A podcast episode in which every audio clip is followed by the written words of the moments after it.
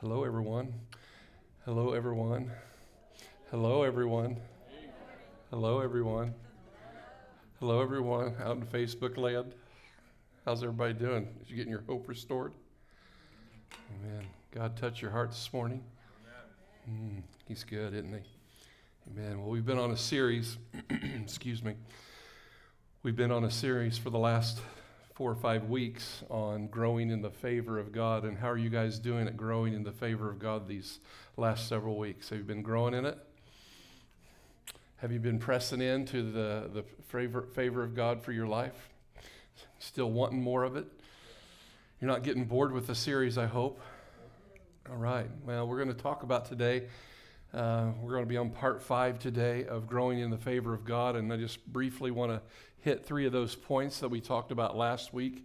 I'm going to do a little repeating myself uh, today because I really feel like the Lord wants to continue to bring repetition to us today so that we get the revelation of what He's wanting to say and what He's wanting to do in our hearts.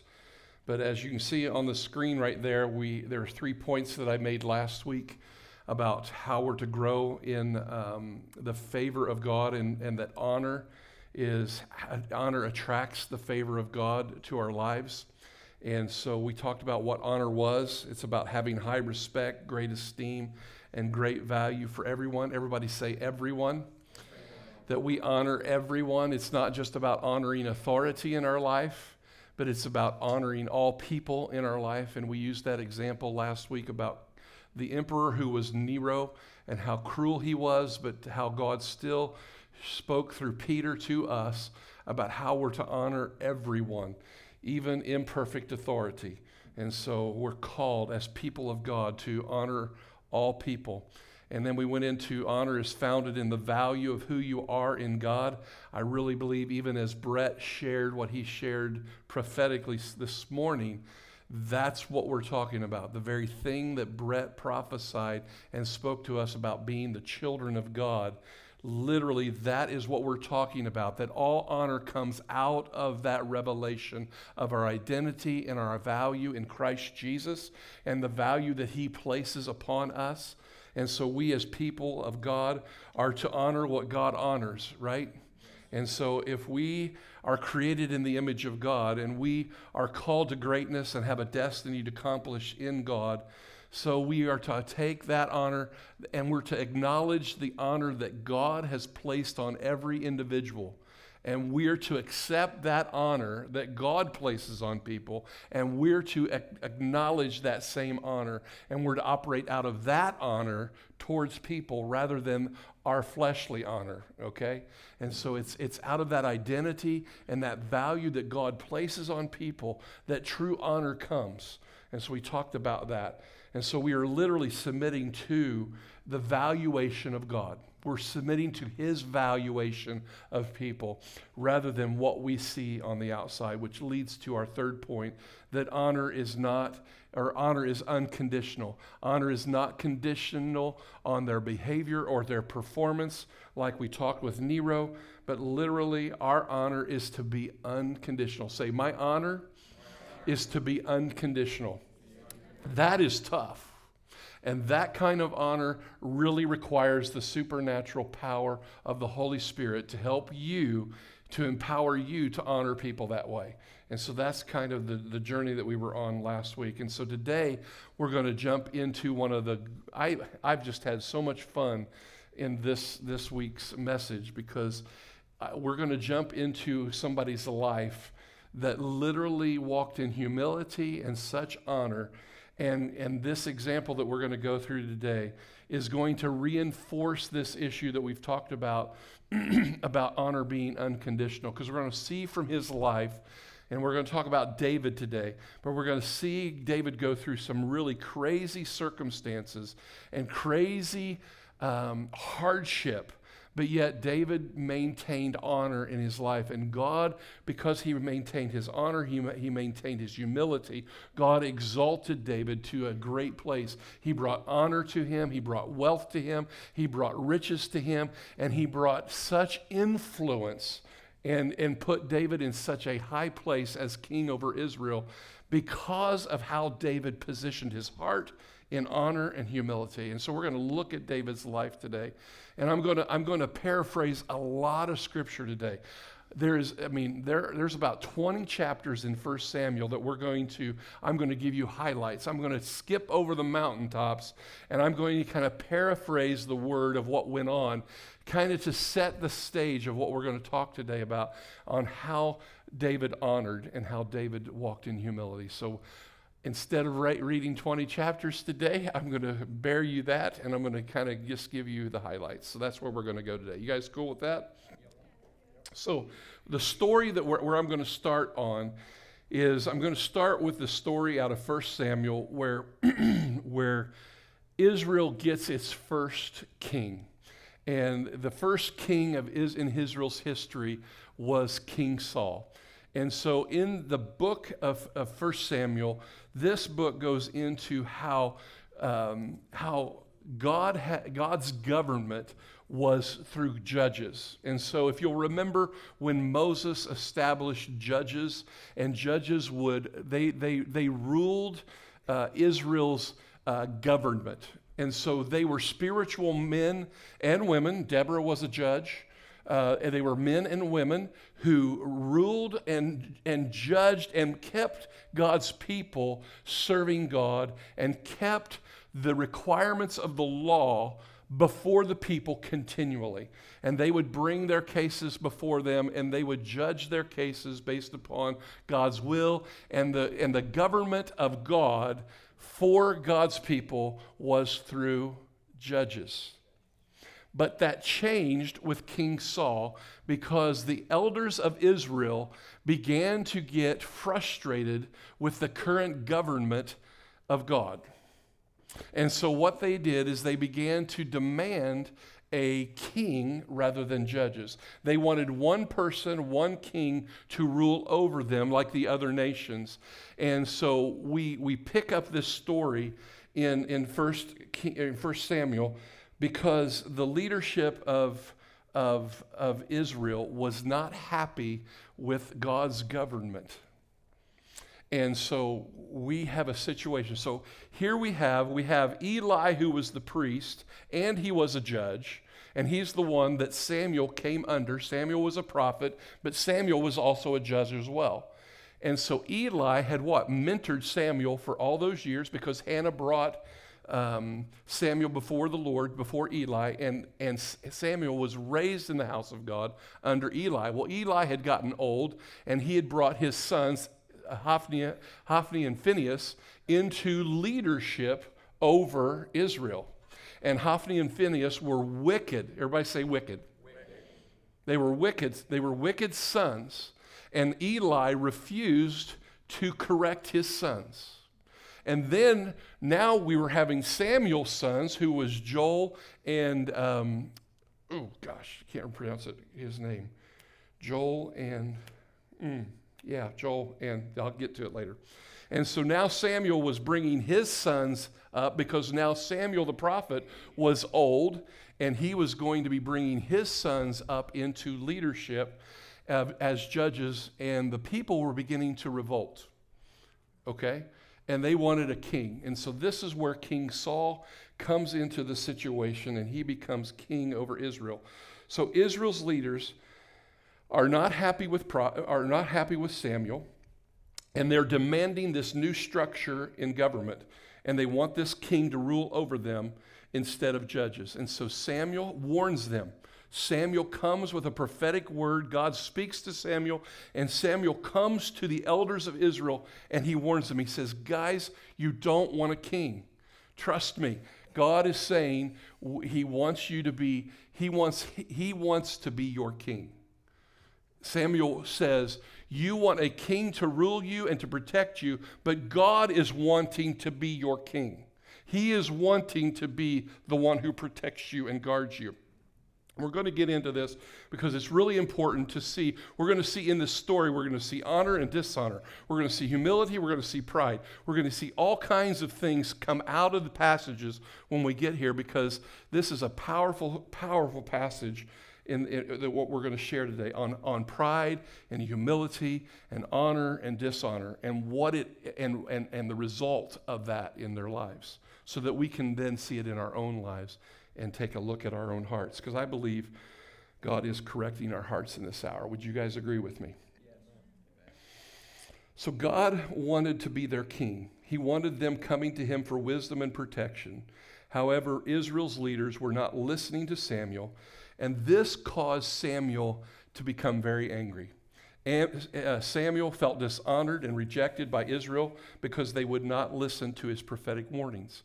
And again, last week, one of the, the things that I mentioned last week was that the, the fruit of dishonor, if you remember from last week, the fruit of dishonor is rejection. And Samuel is now being dishonored. He's being, his prophetic word, his prophetic voice is being rejected by Israel. So we know already there is dishonor in Israel. Do you see that? And so that dishonor is leading, um, leading the people of God to dishonor Samuel's word and not take him seriously. Because Samuel had quite the record. Samuel brought prophetic word after prophetic word, and the people of God listened to him and they loved his leadership. But now they're starting to dishonor. And why do you think, just for a moment, why do you think the people of Israel were now dishonoring Samuel? Because of his sons. Their honor was not unconditional. Their honor for Samuel was tied to his performance with his sons. They, their, their honor was not unconditional. They were conditioning the honor for Samuel and his prophetic word based upon the fact that Samuel had not corrected his sons and that Eli had not corrected his sons. They would not be in the boat that they were in if Eli and Samuel would have actually corrected their sons. How many times do we do that here in the body of Christ or in our world? How many times do we judge people by the way they treat their children or don't discipline their children? And what do we do? We get in dishonor. We get into, oh gosh, they are they're messing their kids up. Anybody ever said that? So that's what's going on in Israel. They're going through the same thing that we do in our culture. Our culture, our honor is not unconditional. We put conditions on it. And so now Israel is literally withdrawing their honor from Samuel and they're withdrawing his word. They're, they're, they're withdrawing his influence. They're no longer listening to the prophet. They're just saying, ah, and you're going to see in a scripture that we read here in a few minutes how they begin to dishonor Samuel. So Israel's honor was not unconditional. Israel dishonored and devalued Samuel because they saw his mistakes. How many times do we devalue people because we see their mistakes? I've done it. You've done it. We've all smoked that pipe. We've sold that shirt in the garage sale and we've bought it back. Every one of us have done that. They knew Samuel had not corrected his wicked sons, Joel and Abijah. Abijah. I don't know how you pronounce that. It's really different. And the Bible, and here's what the Bible says. His sons did not follow Samuel's ways. They turned aside after dishonest gain, and they accepted bribes and perverted justice. That's what Samuel's sons began to do. They saw the behavior of Samuel's kids. And the elders said to Samuel, Here's how they dishonored Samuel now. Listen to this.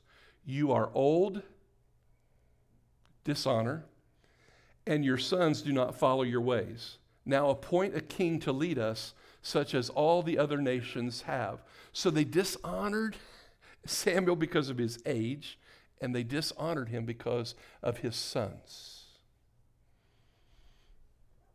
And Samuel also, I want to even bring up, even Samuel in this passage, Samuel even gets to a place where he's dishonoring God. You know why I believe that?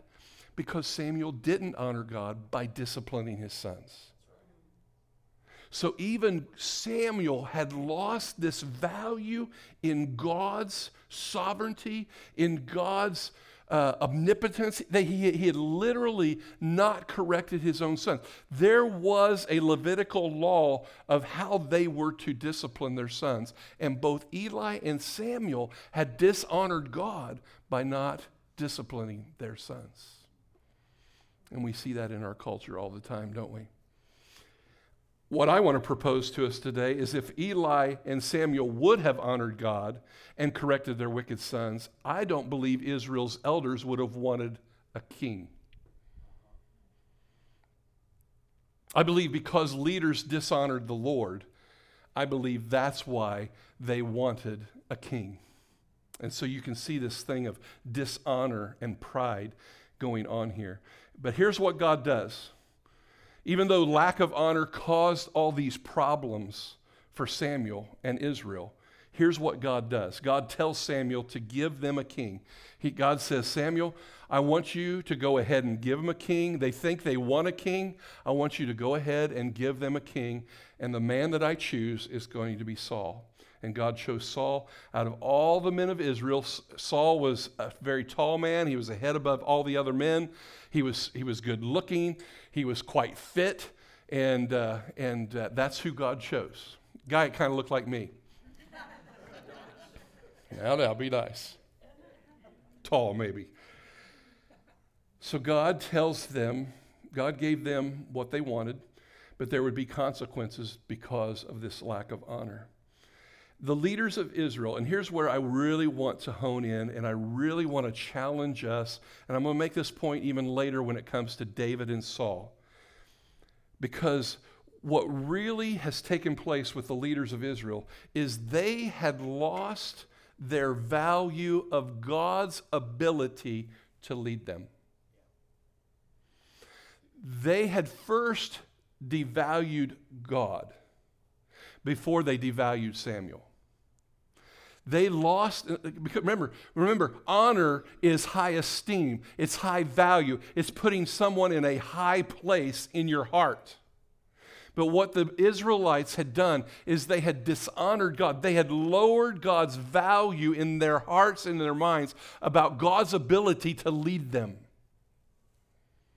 And so they took things into their own hands, okay, by wanting a king. They no longer valued God's ability to lead them. They no longer honored God and they no longer honored Samuel. But what I, the point I want to make today if you don't honor me or Alger or Fred or Frida, whoever God, you are literally dishonoring God first. This is a foundational principle you got to get in your heart. You, you may think, I can dishonor people. I can not treat them w- with respect and high esteem.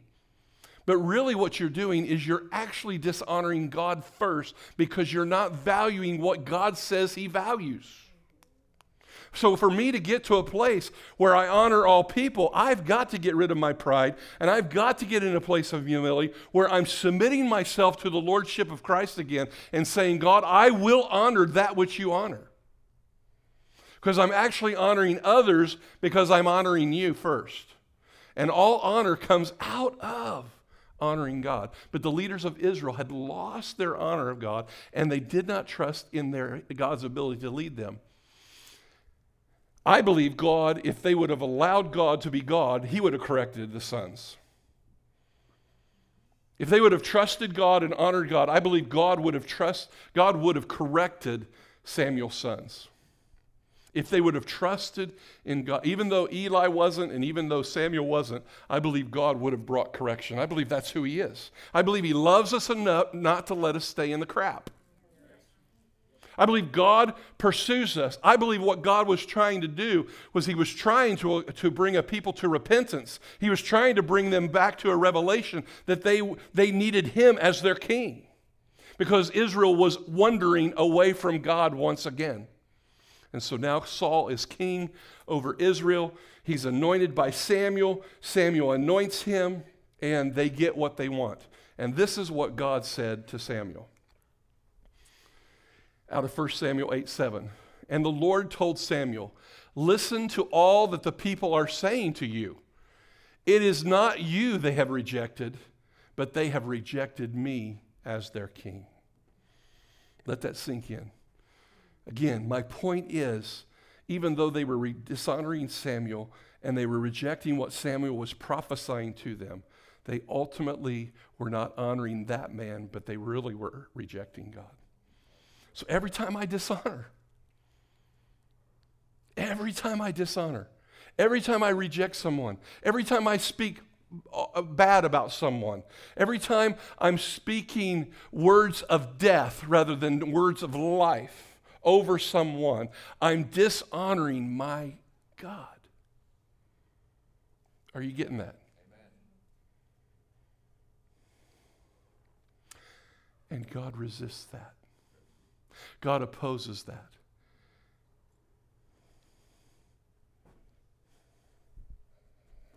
When we dishonor people, it is because we have first dishonored God, and our pride thinks we know best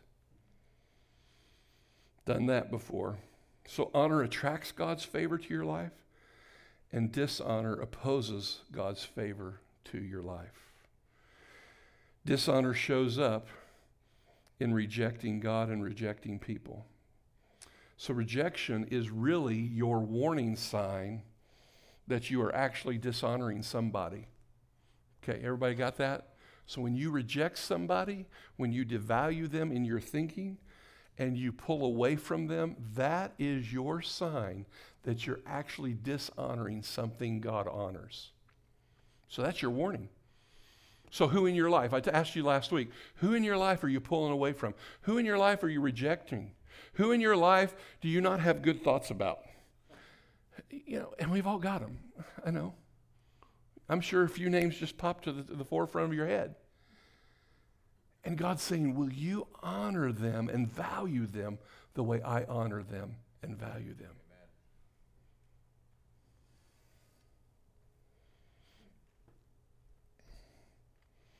So remember, rejection is the fruit of dishonor. You might want to write that down. Rejection is the fruit of dishonor.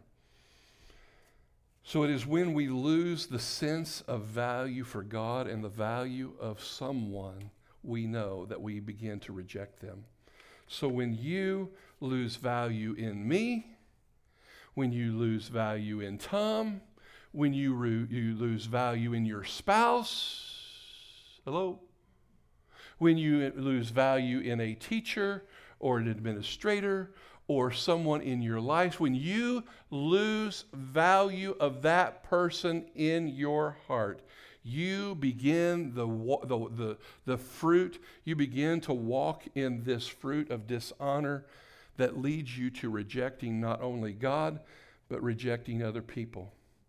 And once you reject their value, you then reject God, and then you re- reject their opinion, you re- reject their teaching, you reject their influence over your life. That's the progression of dishonor. And Israel dishonored God and rejected God's influence, and therefore they rejected Samuel's influence over them. So follow your rejection, follow your dishonor, see where it's leading you. Look on Facebook it's amazing all the dishonor that goes on online. Oh, bad mouthing this one, bad mouthing that one. If I would do this or I would do that. I mean, dear God, there is such dishonor on Facebook. Anybody noticed it?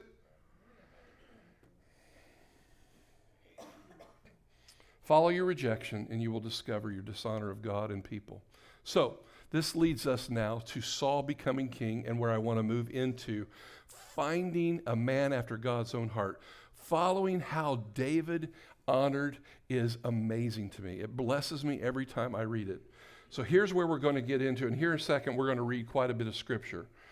But Saul is now king, and you know what Saul does? Saul starts out really, really well. He's very dependent upon God. He's very humble. He seeks God's direction. Lord, should I go and take this city? Uh, no. He consults with Samuel. He asks Samuel, Samuel, should I do this? So he, he's submitting to other authority. He's yielding his, his, his, his kingship to other people around him. And he's asking God. So he starts out really, really well at first. And then over the course of time, King Saul begins making decisions based upon the fear of man and making himself look better. He has an insecurity about his rulership. Now, I can understand why Saul might have been a little insecure, not because he was six six and a good looking dude. Uh, he was the first king. He really didn't know how to do it. I mean, really, when you think about what he was stepping into, kingship, he probably was pretty inadequate. He probably didn't know what to do. So in the beginning, he was humble. God, I need your help. Oh, God, that's where we need to stay. He needed to stay in a place of humility, but then he moved into pride. Then he moved into dishonoring other people around him. And then, as he's in pride and now he's in insecurity and he's making it all about him, now all of a sudden the favor of God that was on Saul, that favor, guess what happens? It begins to get opposed the favor of God begins to slowly move away from Saul's life as king because he was dishonoring others, he was promoting himself, he was in pride and insecurity, and he made, began to make bad decisions. And he compromised his mission from God. He compromised his mission from God, and he lost the favor. Everybody say, lost the favor of God upon his reign. He lost the favor of God over his rulership, over his kingship. He did not lose favor of God on his life, he lost it over his rulership. There is an aspect where he lost the favor of God in his life as well because he becomes demon possessed, he becomes a madman, and he becomes this crazed king now. And this is where the story, I think, gets really, really good. And so God speaks to Samuel and says, now that the favor of God was now moving away from Saul because of what? Dishonor. And because of what? Pride. So now we're seeing. We're seeing a bird's eye view of a man's life, and now the favor of God is being slowly removed because God is trying to get a king to what? Repent. He's trying to get a king to turn back to who? Him.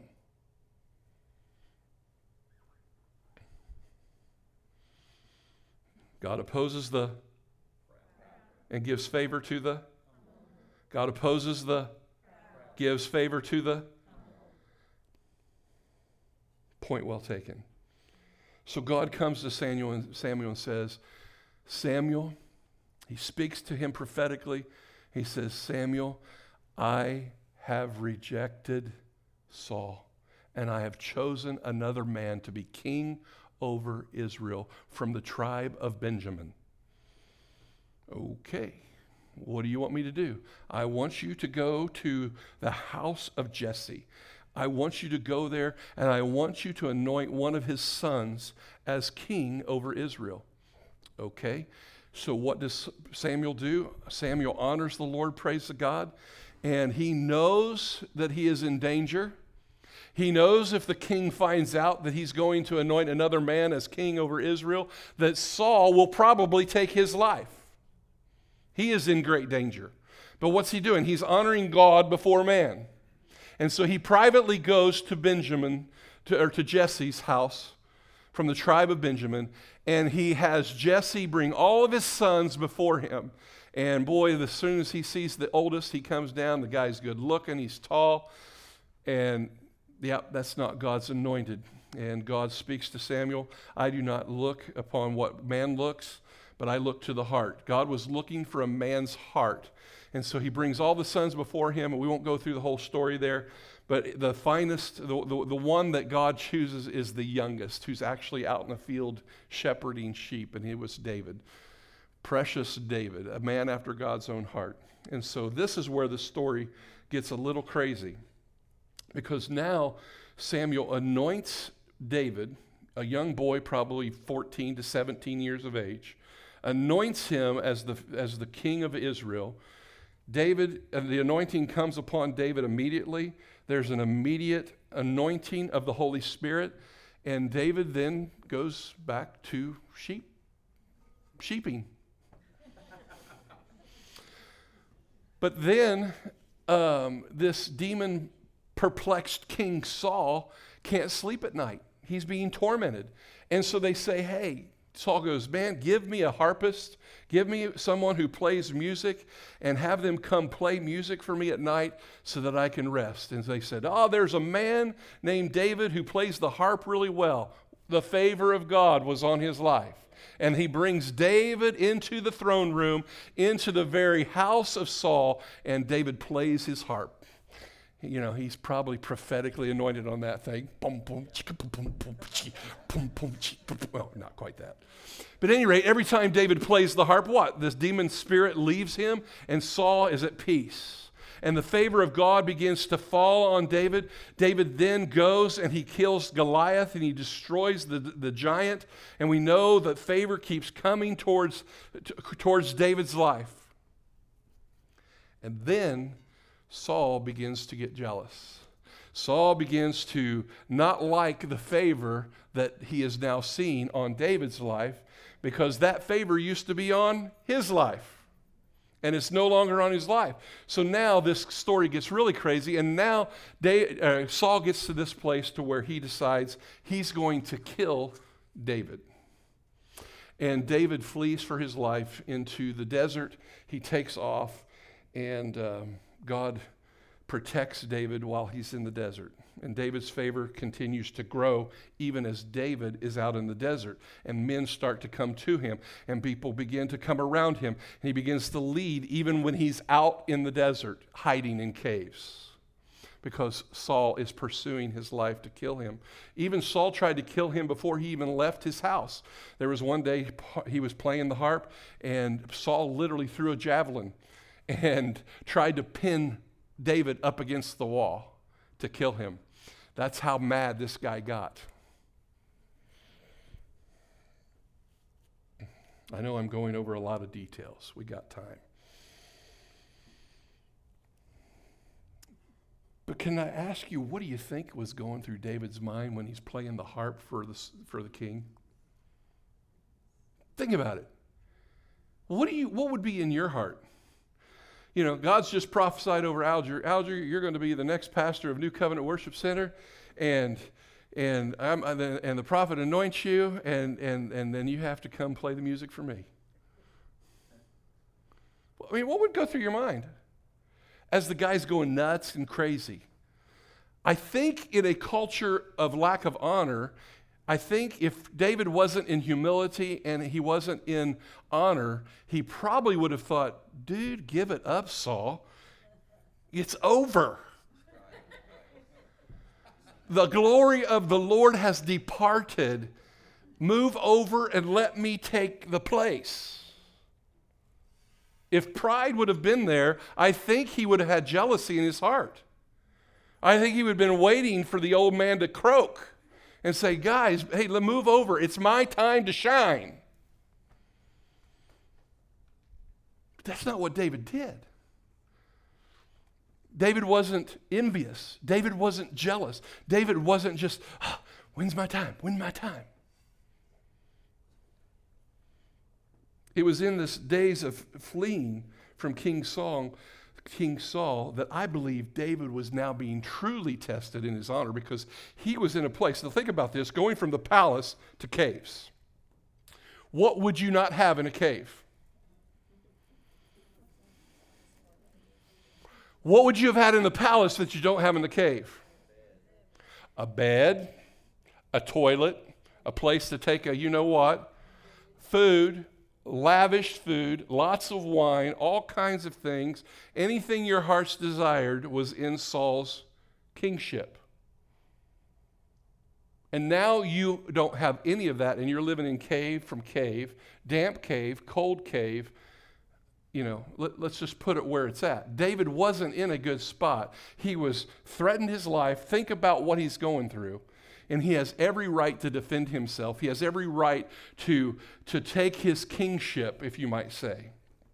And so he's being honored, or he's showing honor But it's in this test of fleeing from Saul that David's heart of honor was really being tested. And every one of your, te- your heart is going to be tested. Every one of us will be tested in leadership or will be tested with good things or positive things, things were blessings. And you'll want that blessing and you'll want, you'll be tested as to whether you'll take that blessing out of dishonor or if you'll wait and let the Lord bring it to you.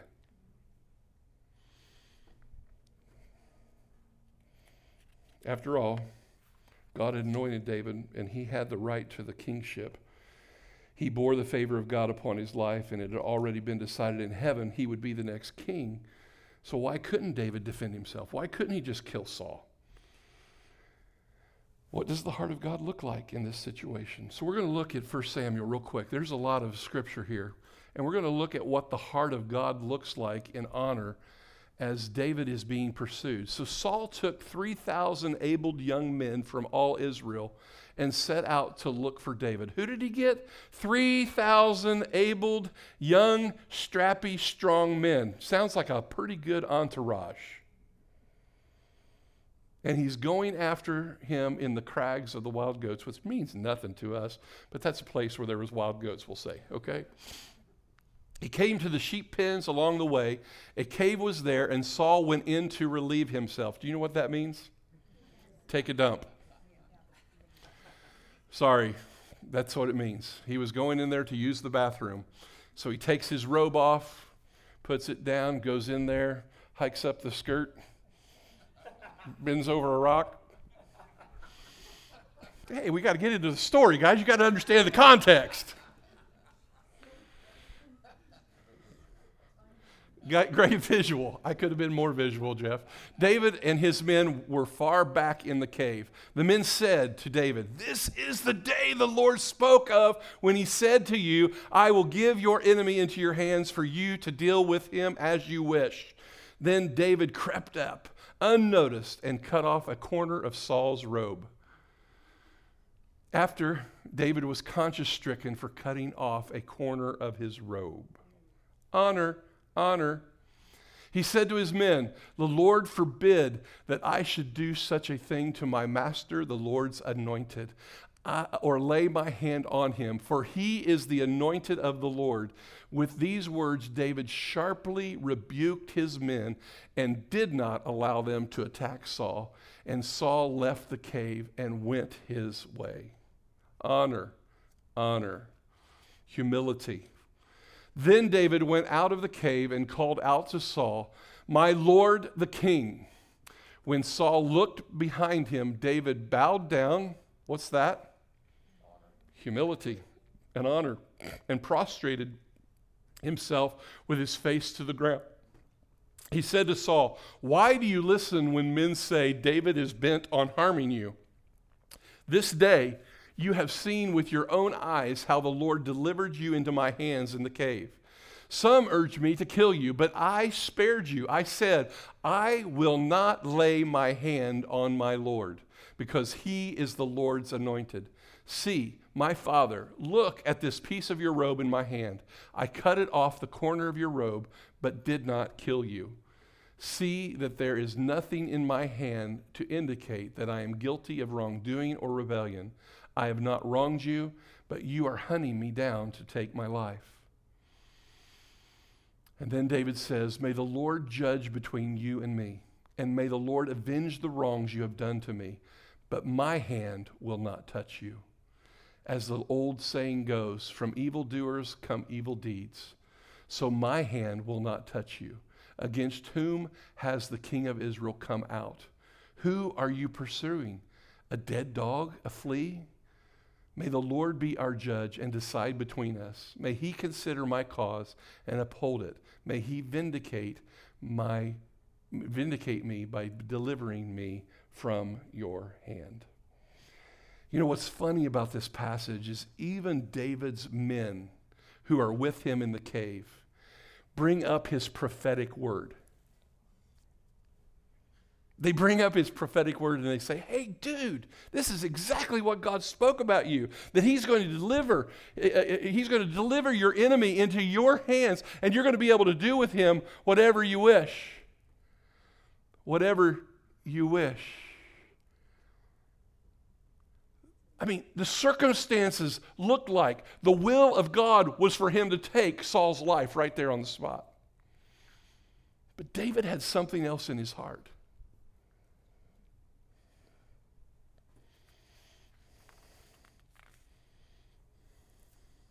To them, it made sense.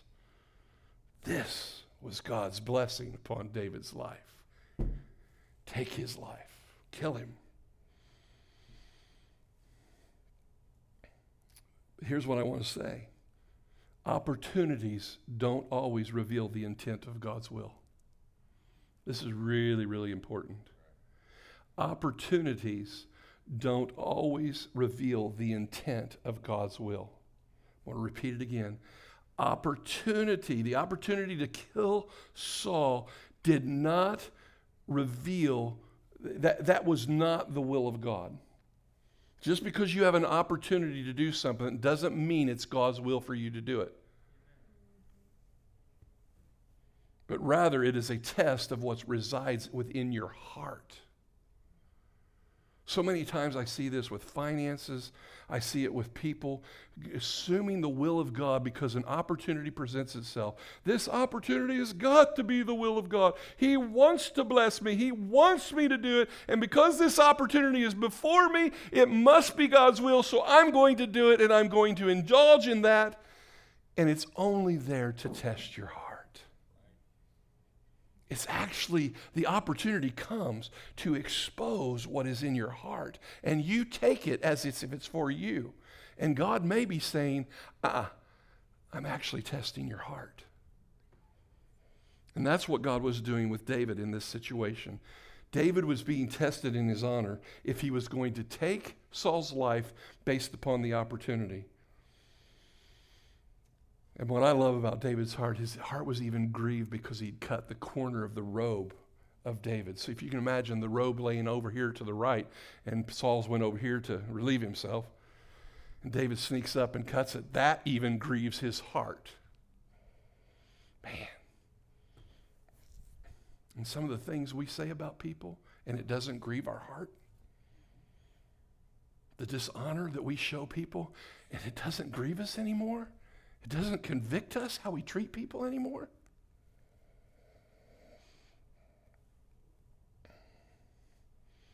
Even though King Saul no longer manifested the evidence of the Spirit of God upon him, David still recognized the anointing he possessed in principle.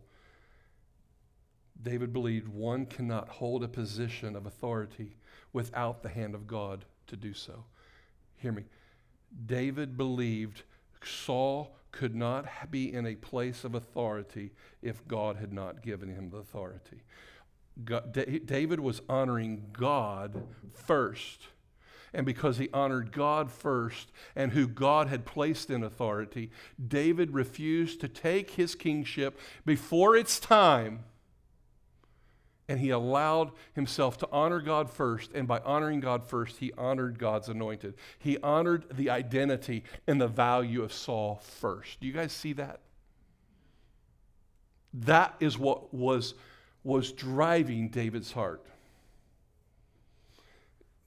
even in Romans 13, it says every person is to be in subjection to the governing authorities, for there is no authority except from God, and those which exist are established by God. God establishes authority. And sometimes I don't understand it. Sometimes I don't understand the authority that God places over us. How about you? But there's two points that I want to make about David in this situation. David honors Saul unconditionally. Everybody say that with me. David honors Saul unconditionally. I realize that's a point I made last week, and I really believe God is trying to renew our minds in this thought. I believe that's why I'm repeating it again, and I'm showing you an example of David honored Saul unconditionally. He did not honor Saul based upon his performance or his behavior.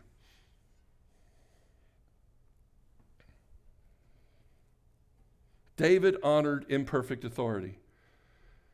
And David's honor was not based upon Saul, Saul's behavior. David honored Saul as an image bearer of God.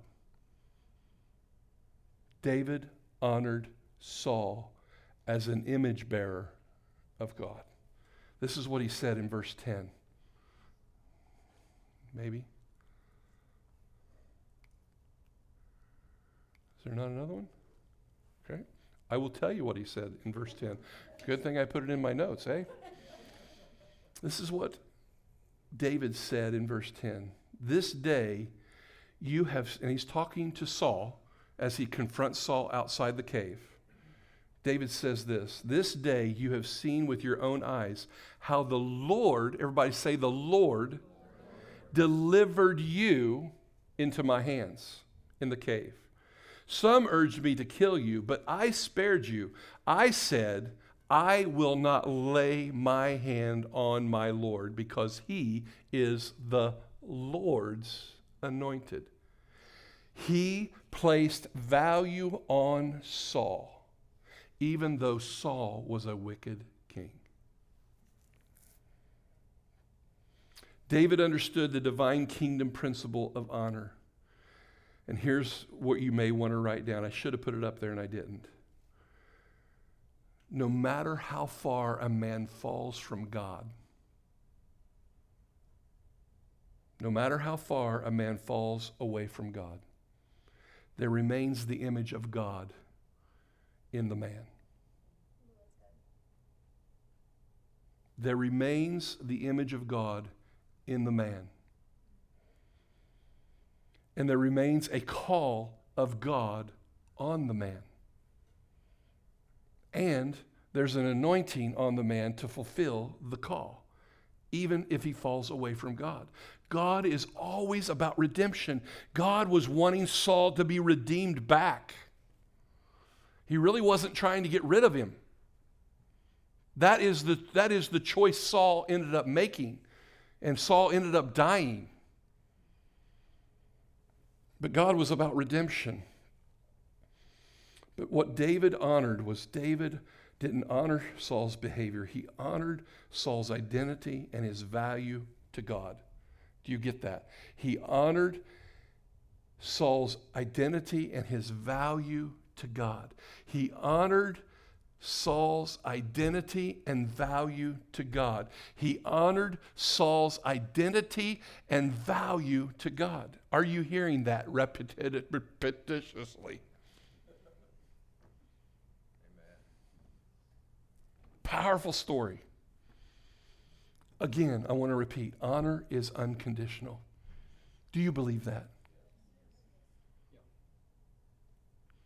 Honor of Saul, honor of people in authority, honor of your spouse, honor of parents, honor of all people from Christians is to be unconditional. And that's not the way the world, world does it. But we're shining lights. Can I have an amen on that? The second thing David honored and trusted, and I think this is probably the biggest thing that we've got to get in the American church, is David honored and trusted God unconditionally.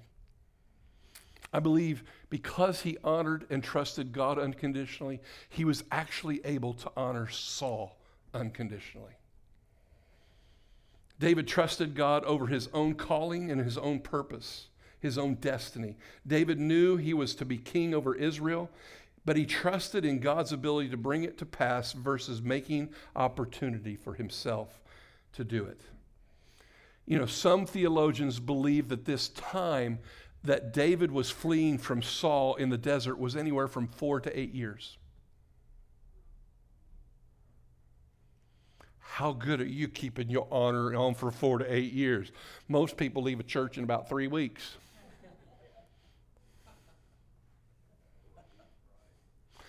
How, how long are you, four to eight years, in honoring your spouse? And you go, I'm out of here. How many times can you wait four to eight years? But I mean, I thank God my children honored me in my days of stupid. I know Karen really appreciates it too.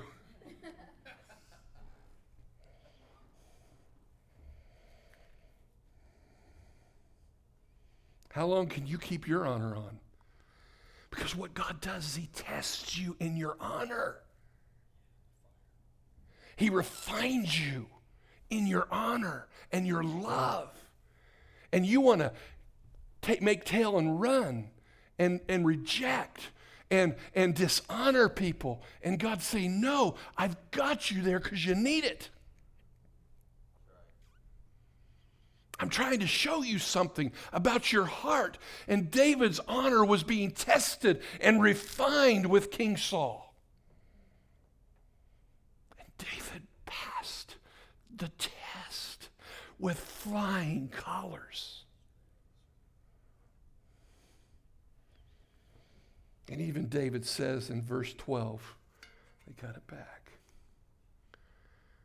Oh, maybe that's all. Okay. In verse 12, he says, May the Lord judge between you and me, and may the Lord avenge the wrongs you have done to me, but my hand will not touch you. There was this trust that David had in God. God, you've anointed me king, and you, you will bring it to pass. I trust you unconditionally. I know what you've said, but I am not going to make things happen. I'm not going to manipulate the situation. I'm not going to manipulate my spouse. I'm not going to manipulate my parents. I'm not going to manipulate the people in my life. I'm not going to manipulate my boss into getting what I want. I'm going to honor them and I'm going to trust you with promotion. I'm going to trust you with favor.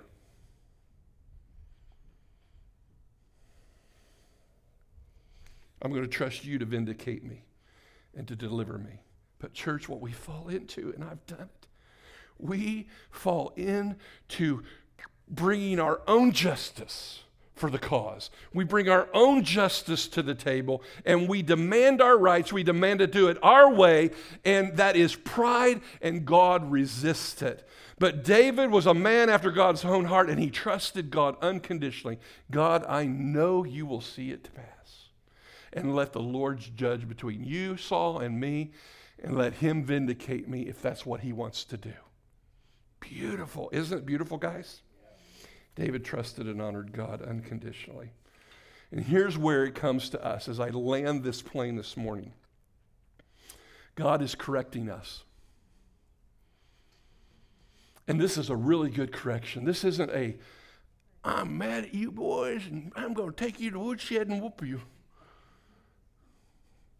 This is a beautiful time in the history of this church for us to humble ourselves and to allow the correction of the Lord to come towards us when it comes to honor, when it comes to humility.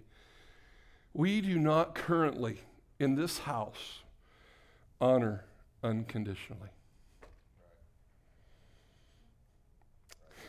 And in this culture, we look more like the world than we look like God's culture of honor. Matter of fact, in our culture, we honor people once they're dead. And we give a eulogy and we'll say, I mean, I did one several weeks ago, and I honored the person. And I said all the great things of their character and their nature.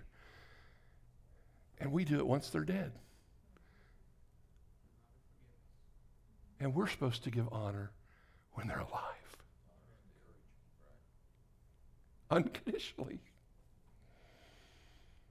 And God's favor comes rushing towards you when you do that. The anointing of God comes your way. Just like David, his influence increased. In our marriages, we do not honor our spouses unconditionally. We don't trust in God's leadership over us. In our workplaces, we do not honor unconditionally. In the church, we do not honor unconditionally. in the school, we do not honor teachers and authority or classmates. In our homes, we do not honor each other. When we see something, someone do something wrong, we jump on it. Jump on it. Jump on it. When we see somebody do something wrong, we want to dishonor them immediately. and we look at what's wrong rather than what's right about that person. And we end up rejecting them or correcting them, or we want to bring justice ourselves in our own way rather than trusting God and listening and waiting on Him to bring correction and conviction. And my friends, God resists that. He opposes that. Now, I realize that there are things in the Word when it says, when you see your brother in sin, you are to go to your brother gently, in humility, because you know that you're capable of the same thing. So you're coming not to control, but you're coming to go, hey, I was just wondering if you knew how what you're doing is affecting me or it's affecting other people.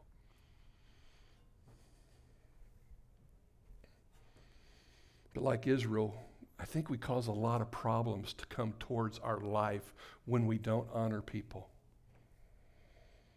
I think what happens is we dishonor people like the world does, and then we take justice in our own hands and we reject and we pull away from people, and then we cause relational problems and conflict, and then we want to blame God that our relationships are all jacked up. It's kind of like Israel.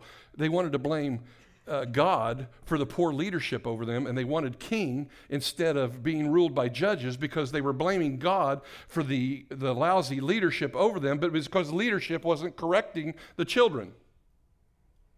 And what we end up doing is we end up blaming God for the crap that's going on in our life when it's actually pride and it's actually dishonor that's causing all the friction to happen towards your life. Does that make any sense to you? And then God gets a bad rap because his favor is being pulled away from you because of your pride and your lack of honor. So, friends, I don't know about you, but I believe honor attracts the favor of God toward your life.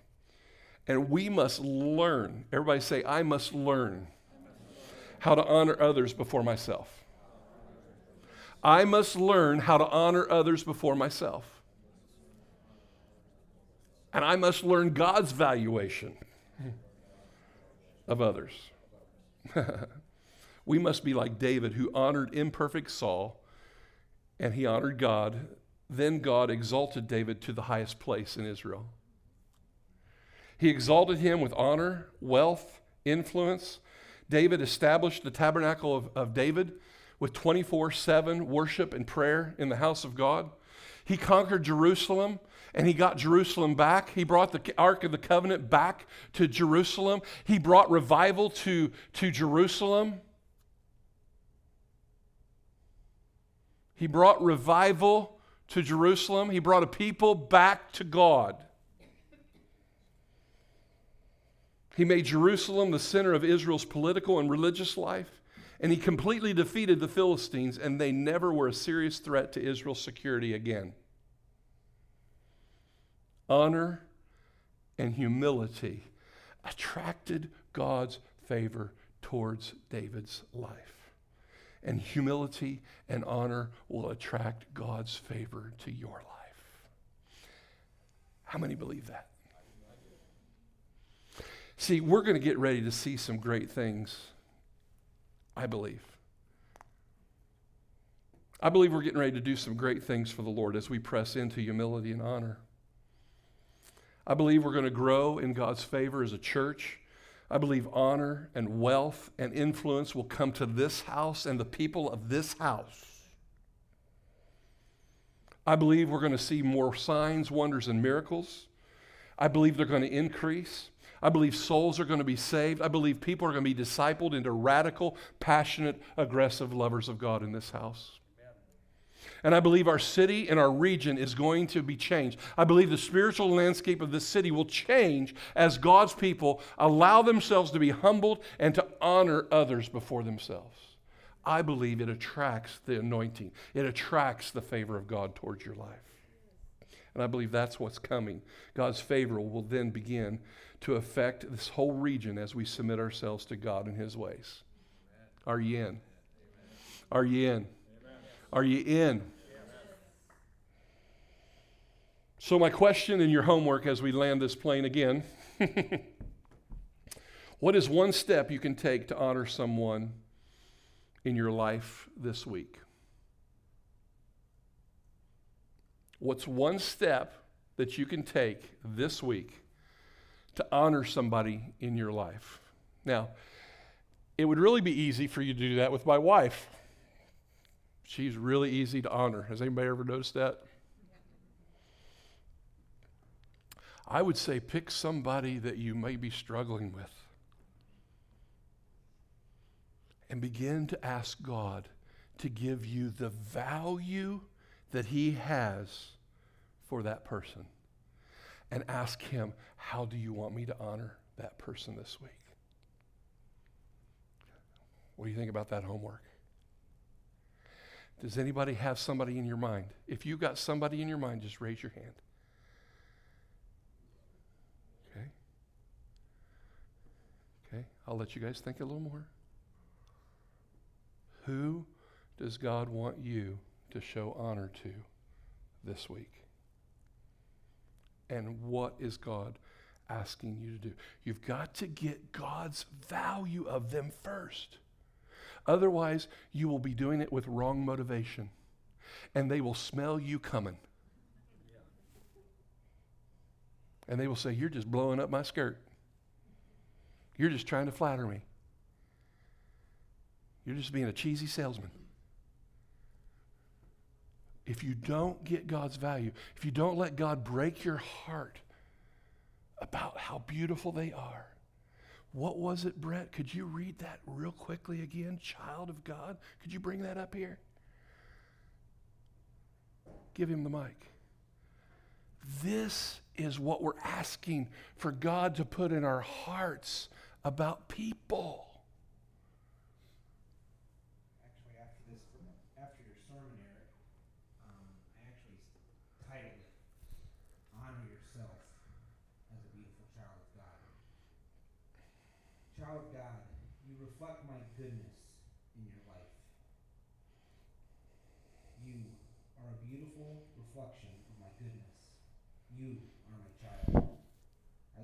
just as you are. You see imperfection.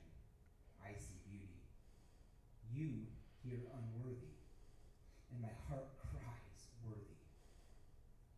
You feel impure, and I cry, my child, I've paid it all. Live in beauty, live in goodness, live in wholeness. Be good, be beautiful, be pure. This world desperately is looking for true love. Stop listening to the world's voice. Stop listening to the confusion and the chaos. My voice is not there. My hope is good. My hope is found in stillness, in beauty, and in creation. You are my child. My goodness is reflected in you. Amen. May God add his blessing to the reading of His Word. That's a word from the Lord. You see imperfection. I see beauty.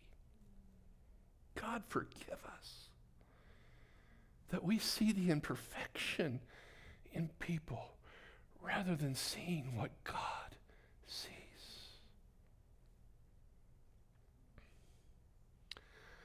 I don't know about you, but I need help from God to get that revelation, to get that kind of honor for all people, that I would see what God sees. And I would see that they are created in the image of God and the value that God has placed upon them. I would yield and surrender to and I would accept it as my own. And then I would begin to treat those people with that kind of honor and that kind of respect and esteem. That will radically change this city. And it will bring favor to your life. Stand with me. Thank you, Father.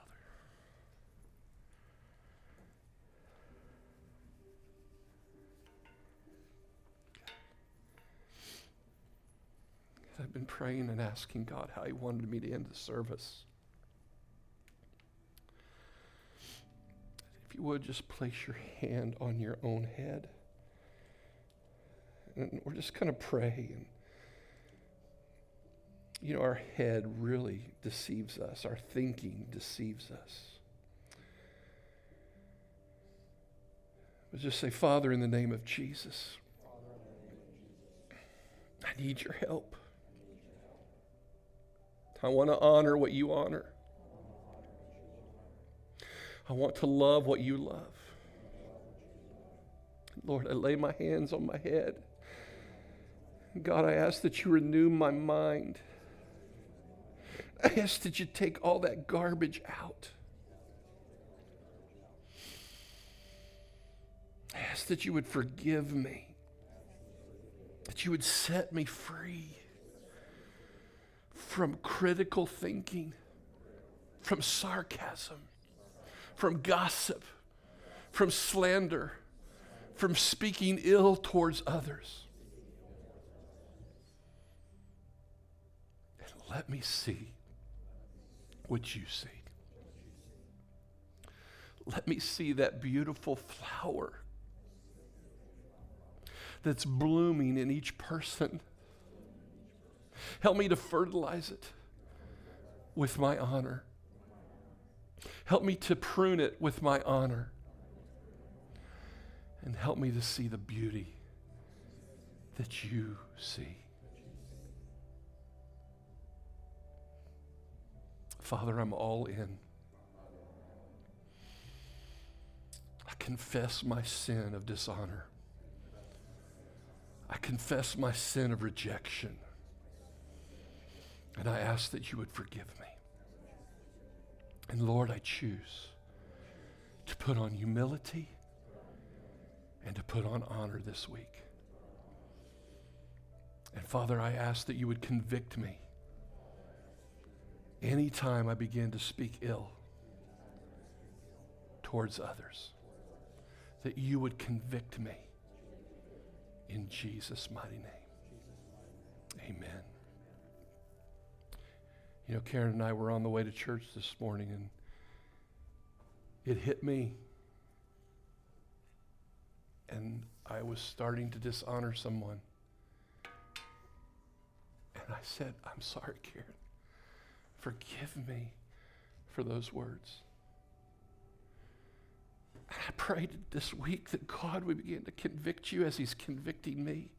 He would begin to erase the slurring, the gossiping, the critical heart that we have towards other when we see what is wrong rather than seeing what God sees. I believe you're going to see some things this week. I believe God's going to challenge you. I believe He's going to convict you. And really, to be honest with you, He's going to begin to grieve your heart. And He's going to change the way you think this week. And so I just pray a blessing over you. Father, in the name of Jesus, I bless your people. I thank you, God, that you're raising up radical, passionate, aggressive lovers of God in this house who will love you and love others well. Father, I pray that you would bring an honor in this house, that God would increase the anointing and the favor towards everyone's life, God, so that it might bring glory to your name. So, Father, I just bless your people. God, may your peace overshadow them. God, may your grace come upon them. May your favor, God, rest on them. Convict us all this week. God, draw us closer to you and help us to value this week what you value. And Father, I just thank you for it in the name of the Father, the Son, and the Holy Spirit. In Jesus' name, amen and amen.